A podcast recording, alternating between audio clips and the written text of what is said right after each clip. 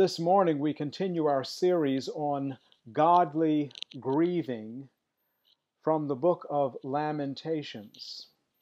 Last week concluded by looking at Judah's less than ideal attempt at confessing her sins and repenting toward God. The Lord was disciplining his people for their unfaithfulness and idolatry. Chapter 1 ends with Judah more concerned with the Lord punishing Babylon for oppressing her than personally dealing with her own rebellion against her Lord. As stated last week, self pity is not genuine repentance. They are two very different things. Self pity fixates you on your hardships and frames you as a victim only, making light of your own rebellion, if not excusing it altogether, while looking for someone or something to blame. Repentance admits inexcusable rebellion against your good and gracious Lord and Savior, who has a right to rule your life. He created you and redeemed you and you owe him obedience from your heart for all he commands you without exception. We are in our difficult circumstances because we are at fault, not God. God has never treated you or anyone unfairly. Today, we want to begin to look at the author's description of Jerusalem and Judah's destruction, his pleading with Judah to pray, and again Judah's failed attempt to get her Lord's attention, and how this applies to us in our context. Let's look at Lamentations chapter 2, beginning at verse 1. How the Lord, in his anger, has set the daughter of Zion under a cloud. He has cast down from heaven to earth the splendor of Israel. He has not remembered his footstool in the day of his anger. The Lord has swallowed up without mercy all the inhabitants, the habitations of Jacob. In his wrath, he has broken down the strongholds of the daughter of Judah he has brought down to the ground in dishonor the kingdom and its rulers. He has cut down in fierce anger all the might of Israel. He has withdrawn from them his right hand in the face of the enemy. He has burned like a flaming fire in Jacob, consuming all around. He has bent his bow like an enemy, with his right hand set like a foe. And he has killed all who were delightful in our eyes. In the tent of the daughter of Zion, he has poured out his fury like fire.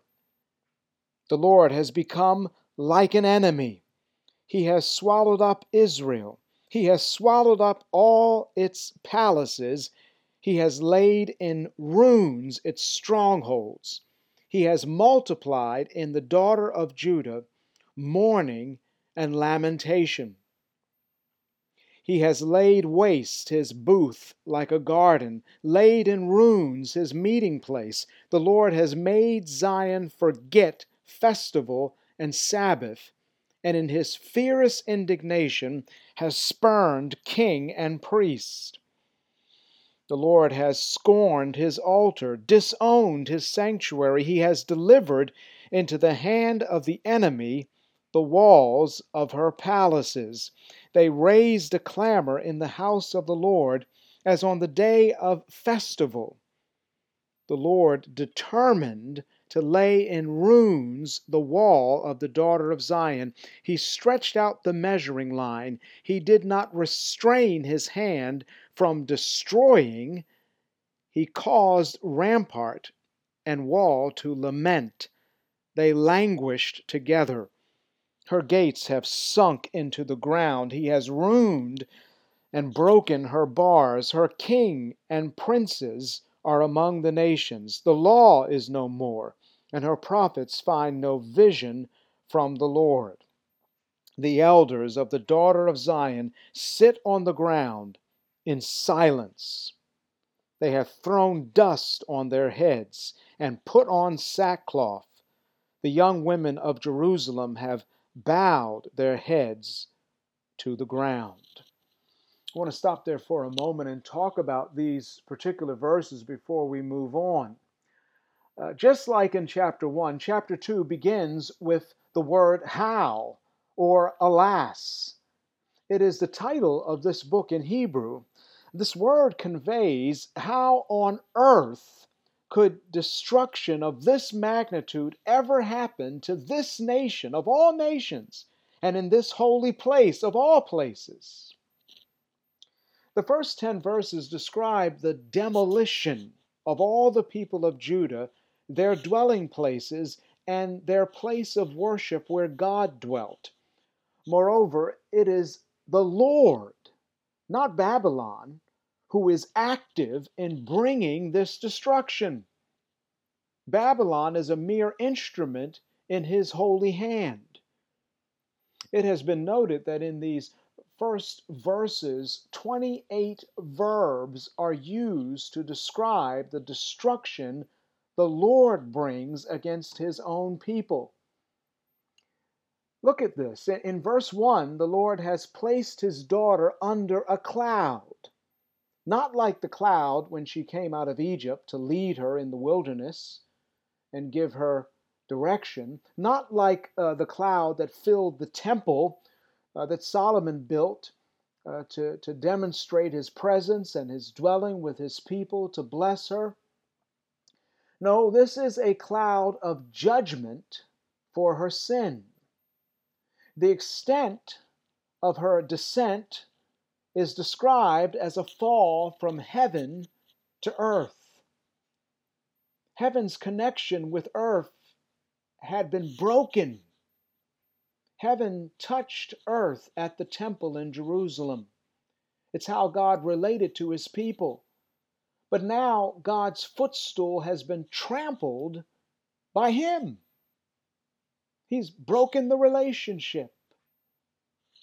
The homes of his people in verses 2 and 3 have been swallowed up, the Bible says, without mercy. All of her protections, her strongholds have been demolished and removed in God's wrath. God is the one who has humiliated Judah's reign and rulers. God is seen as wielding an axe, cutting down all the strong and mighty of his people in fierce anger. He has removed his hand of protection over his people in order that their enemies might invade, capture, steal, and destroy them. God is pictured as a turbulent, consuming fire destroying his people in the midst of Jacob, it says. In verse 4, God is behaving like an enemy, like a foe. God, it is said, has killed all those of Zion who were delightful in Judah's eyes. Again, the language of God's fury poured out like poured out without restraint conveys that uh, what is implied um, by the psalmist. You know that psalm, if the Lord marks iniquity, who could stand? Well, when the Lord marks iniquities, no one can stand. Verse 5 again states the Lord has become like an enemy. Israel and all her palaces and glory have been swallowed up. All her protections have been demolished and brought to ruin. And he, their Lord, has caused mourning and lamentation to be multiplied. The Bible talks about God turning your mourning into dancing. Well, here, the dancing has turned into mourning. Verses 6 and 7 even, even expound more and, and get worse with the Lord wasting his dwelling place, his temple. It says that he, like a, like a, like a shed made of grass, he, just by like a booth, he stomped out his own footstool. All the joys, the festivities, the celebrations of this holy place have been forgotten. The king that governed, protected, and kept peace, the priest who led the people to God and instructed them in his ways, have been trampled by the Lord. He has rejected his altar, which was the path to forgiveness, the path to communion with him at this time. He's broken the relationship. God emphasizes that his sanctuary, that holy place, that holy ground, has been denied by him. He refuses to acknowledge his temple. All these sacred and holy places and holy people have been given into the hands of the Babylonians. And they the Babylonians rejoice and celebrate Judah's destruction like a festival, like a holiday. Verse 8 speaks of the Lord's premeditated, planned, and measured destruction of Judah. Verse 9 speaks of the gates of the city, which pointed to her protection, but also her commerce and where the elders sat making decisions, these gates have been buried. All of the rulers have been exiled. They are said to be among the nations. Now the laws of Babylon govern the land. And there is no word, no vision from the Lord for his people. It is as if God's people are without hope or a future, and it is all because of their idolatry. In verse 10, yet another group, the elders, leaders of tribes, are silenced by the suffering. They are covered with dust and sackcloth, mourning the loss.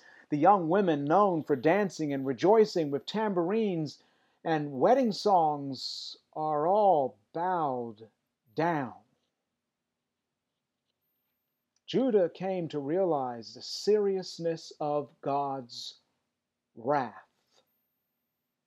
Today, many in the church, maybe you, don't take God's wrath seriously, or even his discipline of his people. But it is a fearful thing said to believing people in the New Testament. It is a fearful thing to fall into the hands of the living God. God really is a consuming fire who is not to be taken lightly. When we all grow up, you know what our parents tell us don't play with fire. Well, that's especially infinitely true with respect to God. When you think about Israel's sin, what hope do you have? What hope do any of us have? Are you better than they are? You never had a problem with idolatry? Our hope is the Lord Jesus Christ. And you think about the verses we just looked at, verses 1 through 10, in light of Jesus. Our hope is the Lord Jesus Christ. He's the one who received upon himself, when he was crucified, the fierce anger and wrath of God. He was the one who was under the cloud of divine judgment. He was the one who was sent from heaven to earth. He, he describes himself as someone falling from heaven to earth in John chapter 12 not as a footstool, but as the very head. That's who Jesus is.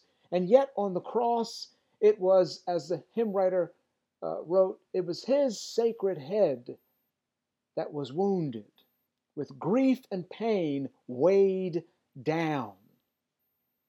He received on the cross no mercy. Death was given dominion over Jesus on the cross. It swallowed him up like the fish that swallowed Jonah, only later to be spewed out, as it were. Death couldn't hold him down, but it had him on the cross. It took him over and dominated him on the cross. Jesus, more than anyone, was dishonored. And though the king, he was cut down by the Lord in fierce anger because of your sins. God's hand of blessing was lifted off of his beloved Son with whom he is well pleased. And Jesus became a curse on Calvary.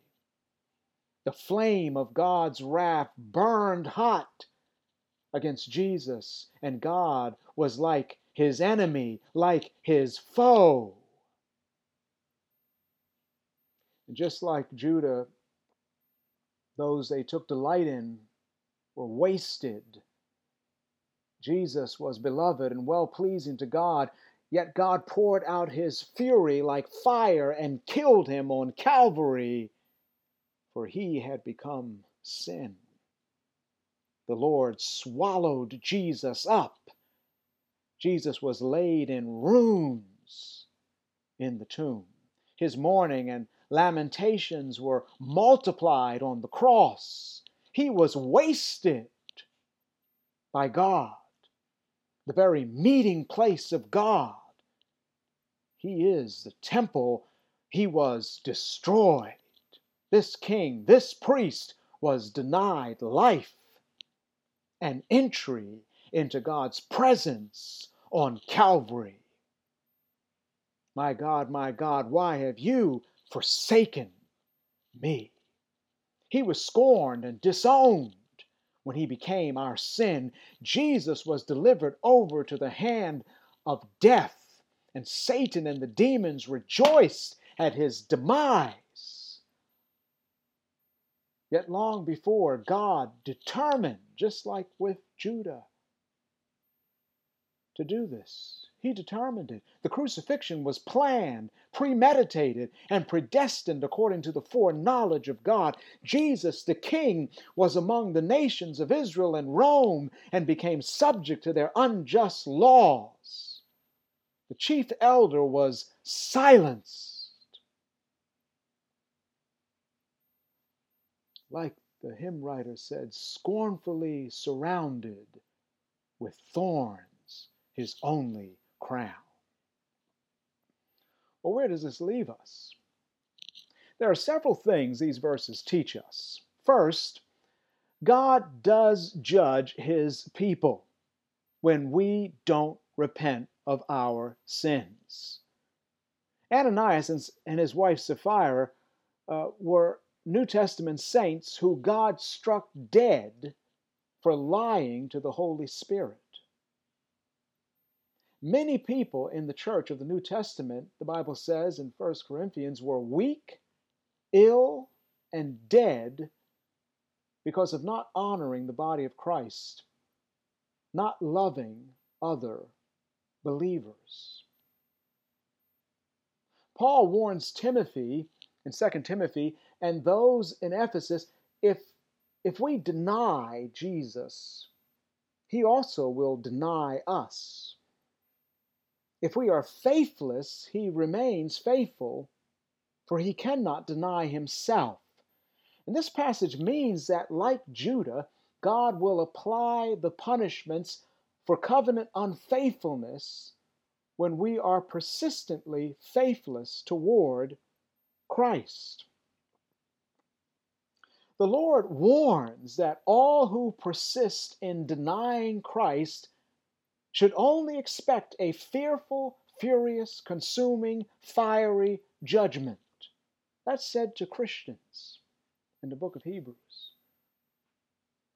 Jesus warns Ephesus unless you repent, I will come to you and remove your lampstand from its place. Many churches close because there's a failure to repent.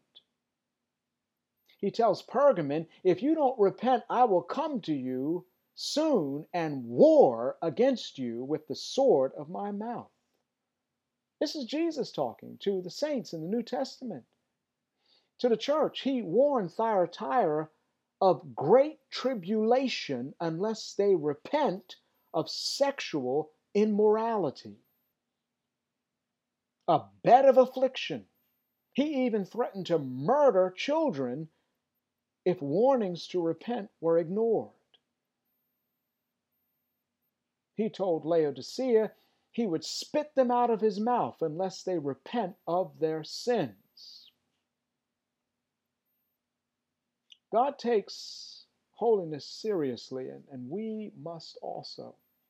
This is one of the things the passage in Lamentation teaches us is not, is not to play with God. He's not a toy. Second, this passage teaches us that God will not be mocked. Related to the first point, the second point is that God will not be mocked. You reap what you sow. If you plant apple seeds, you would be foolish to expect grapefruit at harvest time. Judah persisted in idolatry and were paying the price. And so will all who persist in sin. God will not be mocked, but he will be exalted among the nations and in the world the question is whether he will use you to that end. Israel came out of Egypt and came to the front door of the promised land, and they didn't believe in God. And so God said, You die right here in the wilderness. I'll use another generation to extend my kingdom. And I thoroughly believe that those people who died in the wilderness were not all lost for eternity. but they would not believe that God would use them to have the impact He promised He would with those who faithfully walk with Him. God is going to be exalted. The question is, will He use you to that end? You are the salt of the earth. But if the salt has lost its taste, Jesus says it is no longer good for anything except to be thrown out and trampled underfoot by men. Salt was put on meat to keep it fresh. God put you in this world to keep it from rottening as a preservative. But if you've lost your taste, Jesus says you're good for nothing except to be thrown out and trampled underfoot by men. Incidentally, that's actually what happened to the first century Jewish nation that would not be the salt they were called to be.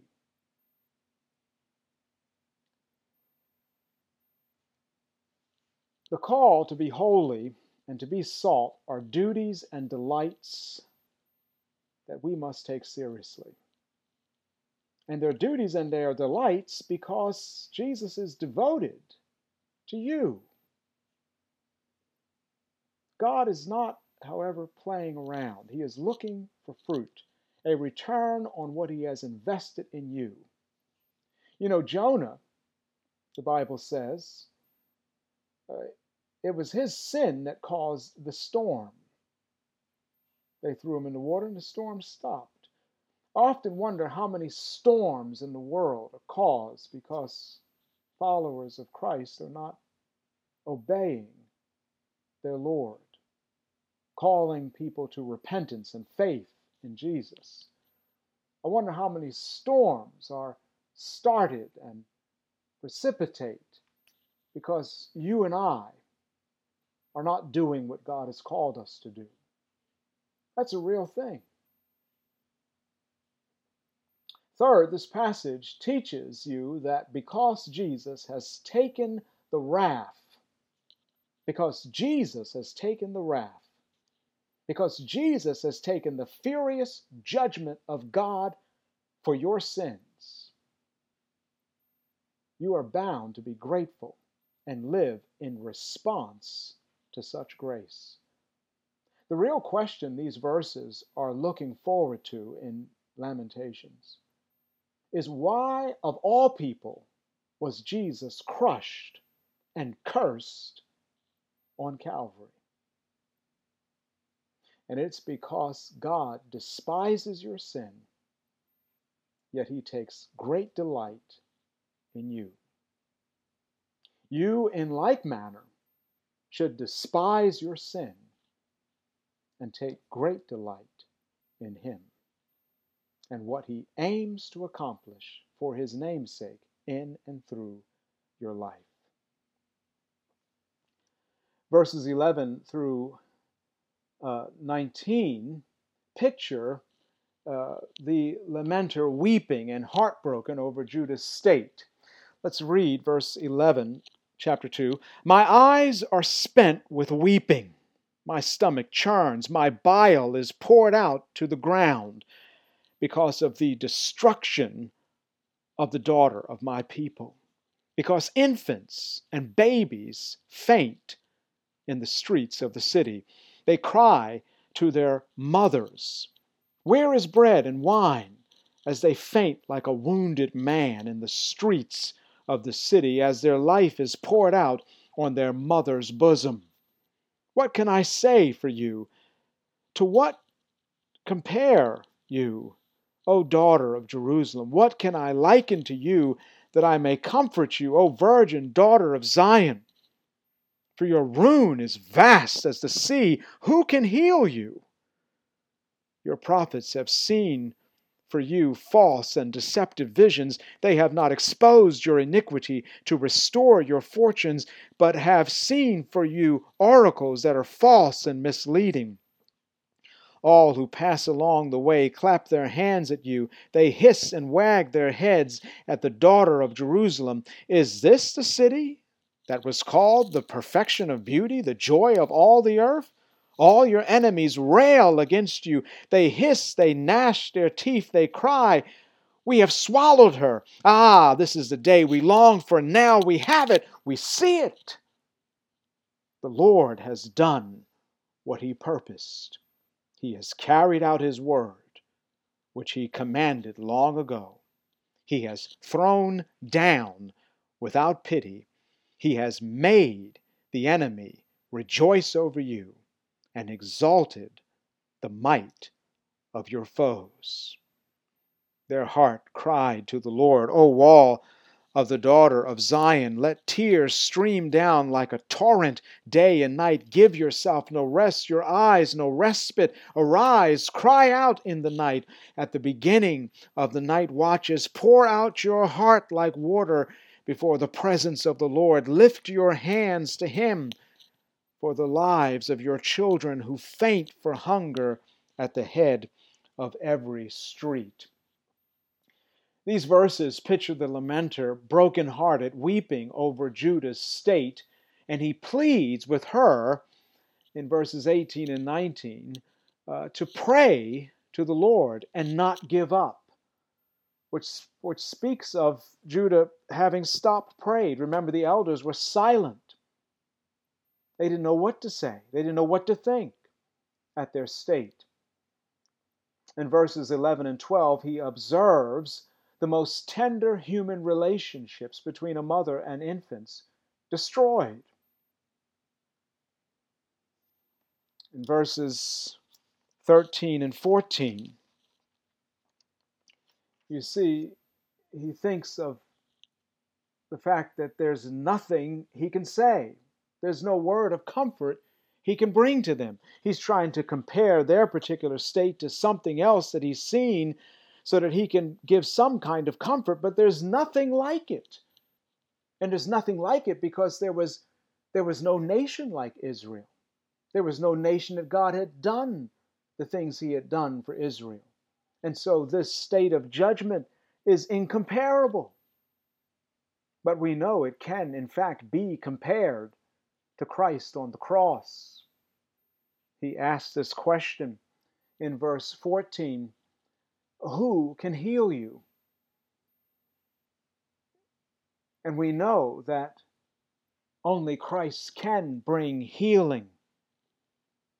Verse 14 says that here's part of the reason, one of the main reasons why they fell into this state. It says that their prophets. They lied to them, false and deceptive visions. And here, here's the clincher in the middle of verse 14 they have not exposed your iniquity. The prophets, the preachers, they wouldn't talk about the people's sin. They wouldn't expose it. They wouldn't bring it up.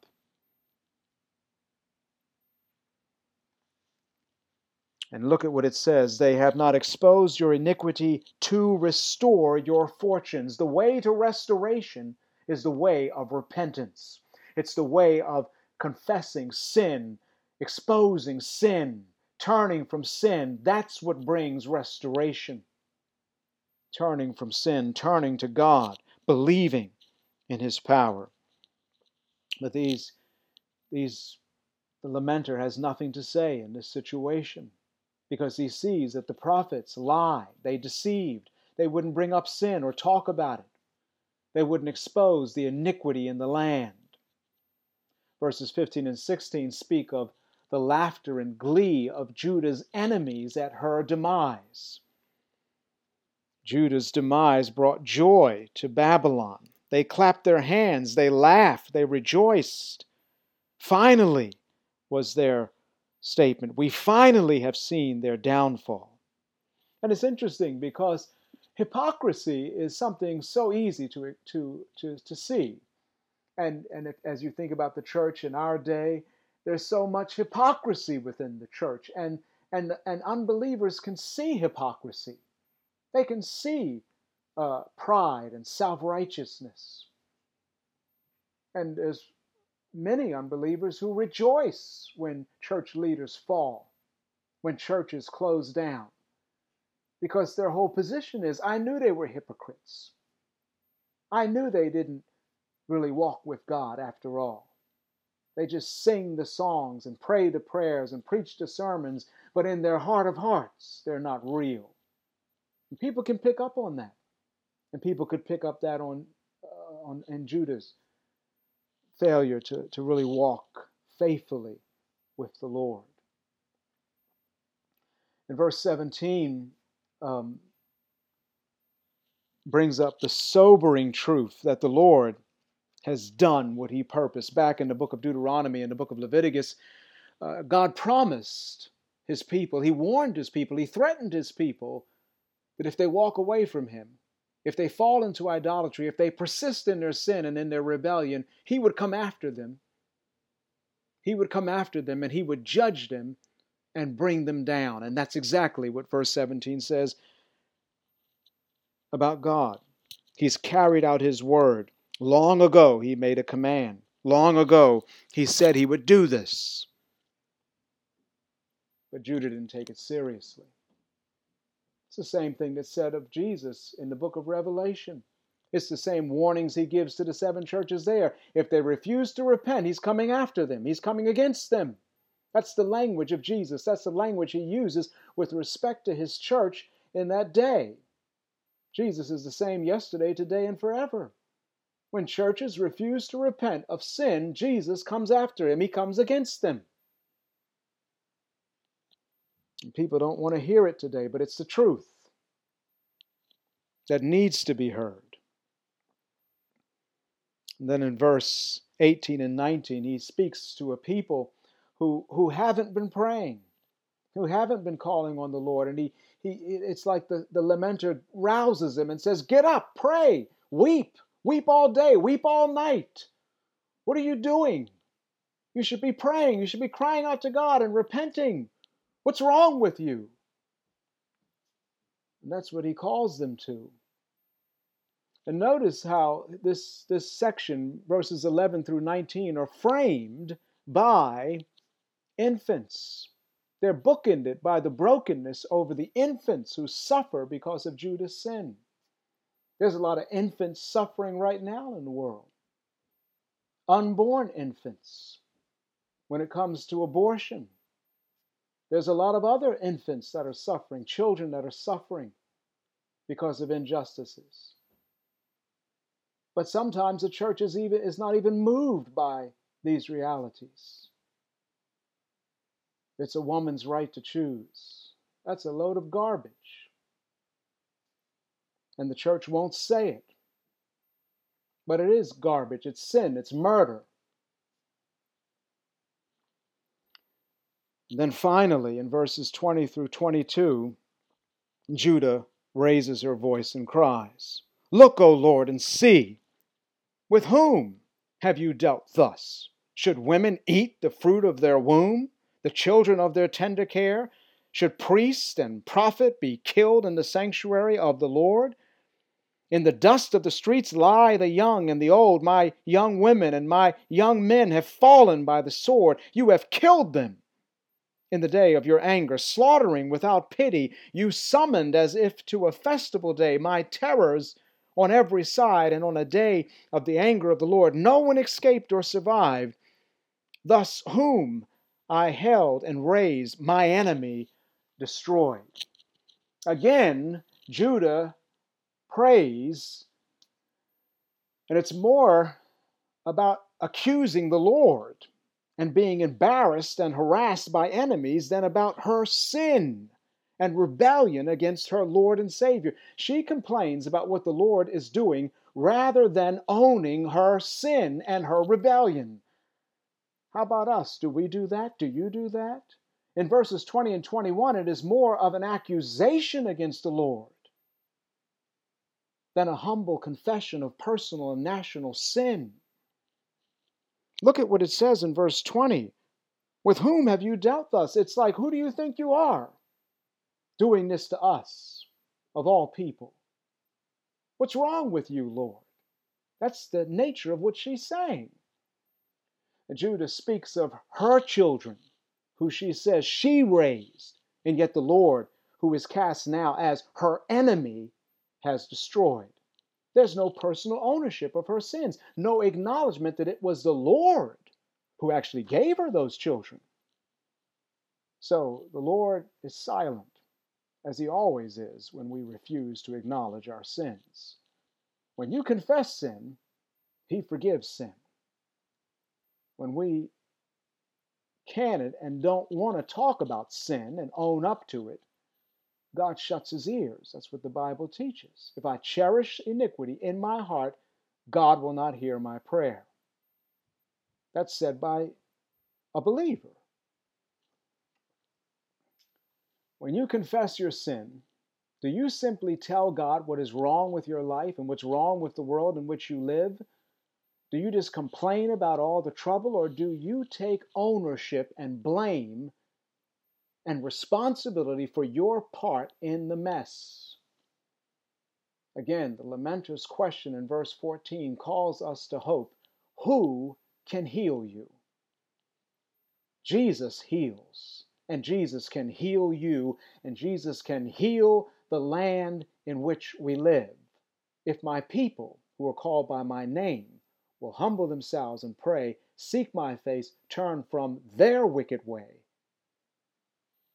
then God hears from heaven. He forgives sin, our sin, believers' sin, and He brings healing to the land in which they live.